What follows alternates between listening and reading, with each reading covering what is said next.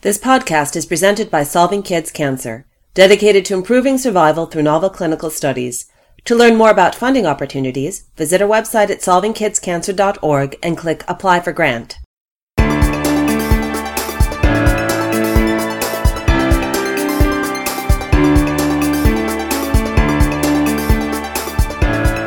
This week in Pediatric Oncology, the podcast about new advances for childhood cancer.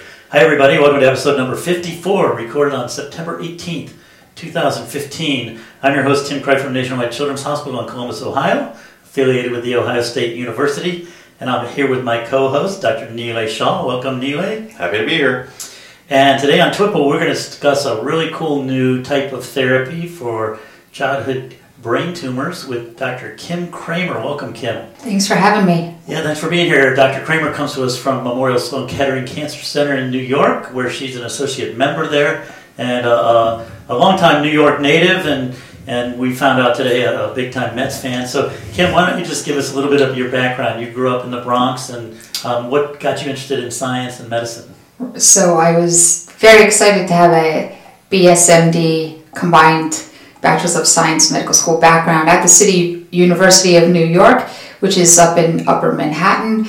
And uh, after that, continued medical school at the State University of New York in Syracuse, and then on to uh, residency at the University of Rochester uh, before moving on to Sloan Kettering, where I had been ever since fellowship.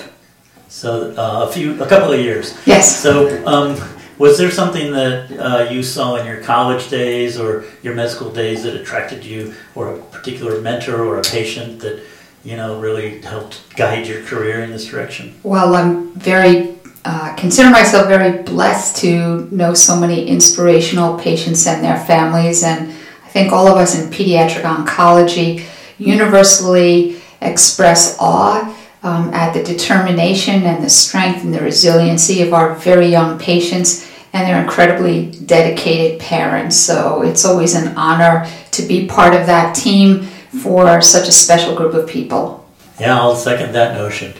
Um, what about uh, getting into experimental therapies? Because what you're doing is really cutting edge. How did you sort of migrate into that arena? So there seemed to be a need to try to improve the therapy for children that had fatal types of relapses in the brain, as well as very difficult to improve primary tumors in the brain. And since some of the success for improving the overall survival for pediatric cancers was based on intravenous monoclonal antibody use, we started to apply that to the treatment of uh, brain tumors, giving that same type of targeted therapy that's used intravenously, only in this case, giving it directly into the brain tumor or into the fluid that surrounds the brain. So, do antibodies not cross the blood-brain barrier? That's part of the problem. Is that the antibodies uh, given intravenously don't cross over into the brain. Some of the chemotherapy drugs that are very uh, commonly used systemically do not cross over into the blood brain barrier as well. And of course, there are limits as to how much radiation the brain could receive. So, those things really posed uh, a barrier to uh, curing kids that have these type of recurrences. So, as most of our audience knows, I presume the antibodies need a target, a specific antigen that they're directed against. So, how did you go about choosing what that was going to be and and f- figure out what tumors are appropriate targets? So the first antibody that we used, 3F8, targets something called the GD2, and uh, years of research um, have, have shown that certain tumors like neuroblastoma, retinoblastoma, or medulloblastoma express uh, GD2 on the surface of those tumor cells. And that was the basis for using this directed therapy intravenously. And knowing that, we were able to apply this antibody uh, for use into the fluid around the brain and the spinal cord. More recently, there's been another antibody called 8H9. The nice thing about the 8H9 uh, is that the expression uh, targeting the tumor antigen B7H3, um, it, the B7H3 appears to be expressed on an increasingly um, more common number of tumors, not just neuroblastoma or medulloblastoma, but on many other tumors as well. So once the 3F8 treatment was established, we started to initiate the 8H9 therapy for additional types of challenging tumors. One more question before I send it over to you, uh, so you know, a lot of antibodies uh, are done are used by themselves. So rituximab, you know, um, and the anti-GD2 and neuroblastoma. What uh, evidence did you guys have, or made you conjugate it to radioisotopes? Uh, and, and, and what were the risks of doing so versus the benefits? Right, so when we give the antibody intravenously, many times we're relying on the patient's immune system, uh, certain types of cells that are circulating to recognize the antibody on the tumor cell and destroy that antibody antigen complex. Those kinds of effector cells are really not present on the other side, um, mainly in the brain or the spinal fluid. So, in this case, when we take the antibody and attach it to a form of radiation, something called an isotope, we're able to deliver the antibody directly to the tumor cell and deliver a therapeutic dose of radiation specific for that tumor cell. You know, a lot of us are, are familiar with uh, antibody therapy for neuroblastoma, and when you're using the um, immune stimulatory components and the toxicity that's associated with that, the pain and the inflammation. So, when you're talking about doing the radio uh, antibody treatments um, to the CNS, what's the difference in uh, the toxicity? Um, what, what are kind of how is it similar to what we do for neuroblastoma? How is it different? Well, it's a great question and one that we didn't know before we started it. Now, most people believe that the side effect of the intravenous uh, anti-GD2 antibodies is related to cross ex- uh, cross uh, reactivity with peripheral nerve fibers, and that's why the anti-GD2 antibodies cause uh, pain um, and allergic reaction after infusion. It doesn't seem to be that those pain fibers are actually in the central nervous system, and pain really is not one of the side effects of treatment. However, giving any antibody or any treatment into the spinal fluid um, can cause an acute headache or nausea or vomiting. But from what we've seen, these are transient side effects. The drug clears, we can give supportive care through it, and we regularly give these treatments um, in the outpatient setting. And then when you're talking about radio labeling, you know, a lot of these brainstorm patients have already received a lot of external beam radiation. How does the dose compare uh, as far as how much you're giving cumulatively with the, the antibody?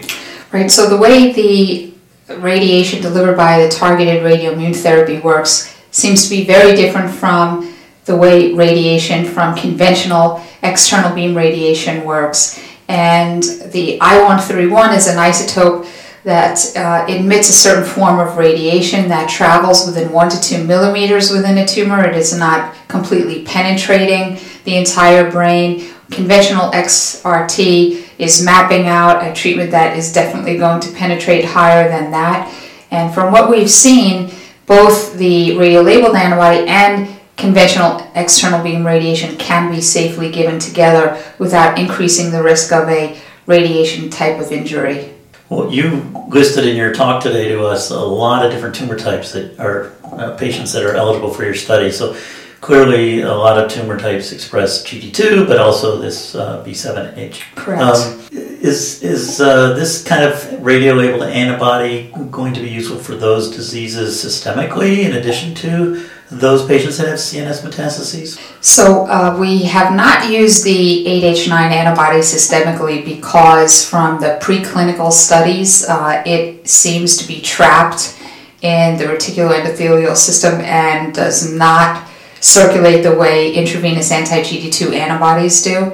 So, so far we have been limited to giving the 8H9 antibody into the spinal fluid or directly into the brain tumor, but not systemically. Do you know why that is? Is there something on the common region? It just you can see where it goes after you give it intravenously. Mm. Um, there is a, another rare type of pediatric tumor called desmoplastic small round cell tumor, um, and those are tumors that are usually in young adolescents and uh, stay confined into the abdominal cavity with tumors that stud the abdominal cavity. Um, Dr. Shakeel Modak on our team has been uh, using the radiolabeled 8H9 antibody delivered into the peritoneal cath- uh, cavity by a peritoneal catheter. Uh, so, in that instance, we're still talking about a form of compartmental therapy that may be helpful for patients that have that uh, rare type of a sarcoma. That, that that's certainly a, a disease that needs some help with Yes. new therapy. So that sounds exciting. Is that something he's doing after surgical resection of all? Exactly. So like it's the- upfront patients Yeah. that are treated with chemotherapy, radiation therapy, and then hopefully using the antibody as consolidation at that point. Because our, our listenership is, is broad, can you talk a little bit through like what the, the mechanics are of uh, the patient receiving it, you know, with regards to having a reservoir, how many injections they can get, how long you can be treating these Do they have to for? stay in the hospital? They stay in the hospital, things like that. So our typical patient that's getting the antibody into the spinal fluid has an intraventricular catheter, something called an Ommaya catheter that our neurosurgeon places. Once that's placed, we do a flow study to make sure that the catheter works and that the that the antibody will be distributed appropriately throughout the whole brain and spinal cord. After that, patients are usually treated in the outpatient setting from two to five injections um, over a number of weeks and uh, we watch the patients carefully for the day of the injection. If all goes well, they go home that night, um, and then we repeat the cycle, following carefully uh, how they're doing and how things look on a, a follow-up MRI. So when we treat patients with uh, I-131 MIBG for neuroblastoma, we have to keep in the hospital three to five days till they have secreted it out of their system. Do, do patients that get this intraventricular antibody not have enough uh, radiation exposure that they don't present a risk to? The right, so And- our radiation safety officers carefully monitor that important question, and MIBG intravenous injections are typically uh, five-fold, six-fold higher than what we're delivering um, through the Ommaya catheters. So um, we don't regularly isolate any patients, um, but of course our radiation safety team is always monitoring and measuring the activity level that every patient admits before saying, okay, for you to go home, everything's clear. So here's a um, perhaps more uh, grandiose thought. So you're able to give radiation in a very focal fashion. You try to debulk the patient similarly to, to standard of care. Could you foresee a time where we say, let's try to get away from external beam radiation? Let's try to do all of our delivery in this way. Well, I'm not sure we'll ever get to that point because the radiation through external beam versus through the antibody are very, very different. We have tried to decrease the dose of conventional XRT, knowing that for sure the spinal fluid is getting additional radiation from the antibody dose. That seems to be uh, feasible without jeopardizing the risk of, uh, of long term survival and cure. Um, but we haven't gotten to the point where, for a standard tumor like medulloblastoma, where the standard of care is external beam radiation, we said, okay, we're, we're not going to do um, any external beam radiation. Now, having said that, for little children who are one, two, or three years of age, where we don't even consider any form of external beam radiation because of those known side effects, um, we have uh, successfully treated a few patients with some of the uh, great uh, chemotherapy regimens that have been pioneered from Dr. Finlay and his team here. And after high dose chemotherapy, if we can get into remission and we can consolidate patients at that time with the antibody therapy, well, that's a very realistic approach and seems to be feasible as well. And the radi- radiation to the vertebral spine is not uh, uh, too much that it uh, doesn't require stem cell rescue. No, we have not uh, needed to give stem cell rescue after the antibody per se. There are patients that start treatment with a poor bone marrow reserve because they have had extensive systemic chemotherapy or recent craniospinal radiation, and if the blood counts are low, sometimes we have to wait a while until they are more robust before going ahead with the antibody treatment and and many times specifically with the 8H9 the dose can definitely lower the blood counts and and supportive care with transfusions are needed. Um, but we try at all costs not to uh, damage the bone marrow to the point where the bone marrow can't recover or that stem cells are needed. Most of the time, uh, when we have fellows either interviewing or we have our early stage fellows and we're talking about career options, if they're not the uh, lab type that want to do you know 80% of their time in the research laboratory, uh, they're typically, at least at a big academic center like this, they want to do some sort of translational research and, rather than just a pure clinical clinical career. So it seems like the bulk of patients, or sorry, the bulk of fellows uh, want to do what you're doing. Um, what advice do you have for them to help them develop a career like this? Well, uh, everybody has their uh, their unique gifts, and for trials that are trying to advance the overall survival and cure, certainly we need all of the basic science research available to support moving forward. And certainly on the clinical side, we need people that are dedicated to um, making sure that patients are appropriately monitored and uh, and that uh, the rigors of uh, clinical trials are successfully followed. And then uh, in the middle somewhere are the opportunities to bridge some of those exciting researches made at the bedside with, um, with our clinical team. And this kind of translational research is uh, incredibly rewarding if we could see it through to the point where it could actually make a difference in the lives of our patients.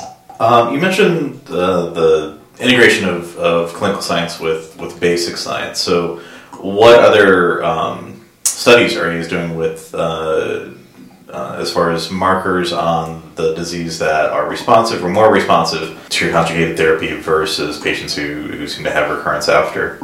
So uh, there is definitely a lot more known about some of the, the uh, genetic or mutational changes in some of these rare pediatric tumors, and we know a lot more now than uh, even five or ten years ago. And there are definitely agents that can specifically target these tumors. So that's a new exciting advance is to not treat every patient the same exact way with the same dose, but to see that it makes sense for uh, this particular patient to uh, to use these other kinds of form targeted therapy. So the, the future seems bright in that regard. One of the diseases we've talked about on this podcast before is um, uh, one of the most vexing problems in pediatric oncology, and that's DIPG, diffuse intrinsic pontine glioma. Uh, I know you're doing a study with that that you talked about. Can you summarize some of the that work? Right. So these tumors are located in the brainstem, and that usually makes them impossible to surgically correct. And in the absence of surgery, regular conventional radiation therapy is the only treatment that seems to help, although that is, uh, is a transient um, type of an improvement. So uh, we're trying to use the radio-labeled antibody delivered by our uh, neurosurgical team directly into the brainstem where these tumors are to deliver a high focused of concentrated antibody um, in the operating room for patients with these type of tumors. And so knowing that radiation and radiation-based therapies are the thing that can really help arrest the growth of these tumors. We're hopeful that this new form of drug delivery directly into the brainstem could help these kinds of children. This is with the 8H9. This is with 124 labeled, uh, I-124 labeled 8H9, correct? So what percentage, since a lot of DIPG patients don't get biopsies, do you know what percentage express Right, that? so uh, we had the fortunate